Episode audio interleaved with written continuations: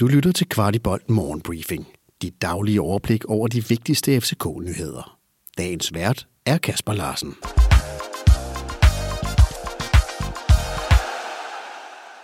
Torsdag den 17. november. Ifølge den spanske avis Marca har Thomas Delaney interesse for Tyskland, når vinduet åbner til januar. Der spekuleres i, at de tyske klubber kan betale en højere løn end FC København, hvilket de uden tvivl kan. Der skulle være tale om konkret interesse for en unavngiven klub. Delaney har før haft succes i Werder Bremen og Dortmund, så de tyske klubber ved præcis, hvad de får. Her på redaktionen tror vi nu, at det hele handler om, hvad Thomas og familien selv vil, for ingen tvivl om, at det skal til at være, hvis det skal være. Det danske U18-landshold vandt 4-1 over Portugal, og her scorede både Noah Sasa og Emil Højlund for Danmark. Ydermere havde FC København Oscar Højlund og Alexander Simmelhak med i dele af kampen. Imens vi alle sammen går og tænker over, hvordan vi skal komme igennem denne uhyggelig lange vinterpause, så er programmet for de sidste fem grundspilskampe kommet på plads. FC København møder Silkeborg, OB og Horsens i kl. 16 kampe, imens vi får fornøjelsen af OB kl. 18. Sidste runde i grundspillet spilles i parken mod Viborg FF kl. 15, da alle kampe skal ligge på samme tid i sidste runde. Men trods alt er det kun fire dage siden, at ligaen stoppede, og efter den sidste efterårskamp er rundens hold udvalgt.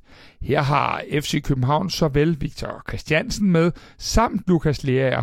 I øvrigt vores to målscorer fra kampen i søndags mod AGF.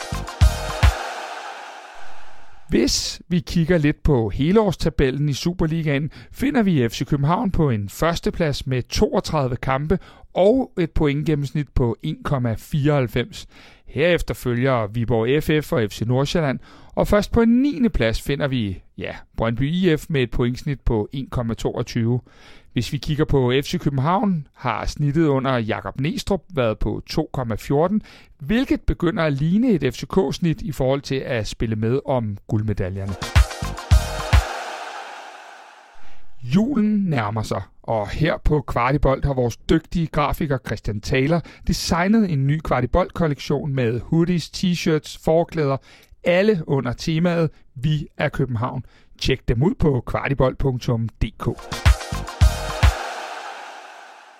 Om lidt skal Andreas Cornelius, Matt Ryan og Camille Gabara i kamp ved det skandaløse VM i Katar. Men FC København har også andre, der skal runde fodboldåret af med landsholdet før en velfortjent ferie.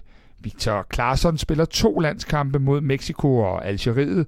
Havkon og Isaks Island møder Litauen og Letland. Mo spiller lidt U20-bold mod Sverige og Ungarn, og endelig spiller William Klem og Odi U19-landskampe, inden også de kan gå på ferie.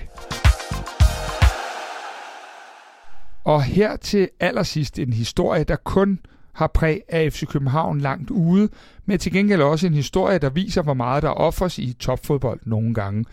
Vores tidligere ungsenior og FCK2-træner samt nuværende FC Nordsjælland-træner Flemming Pedersen er sendt på tidlig juleferie.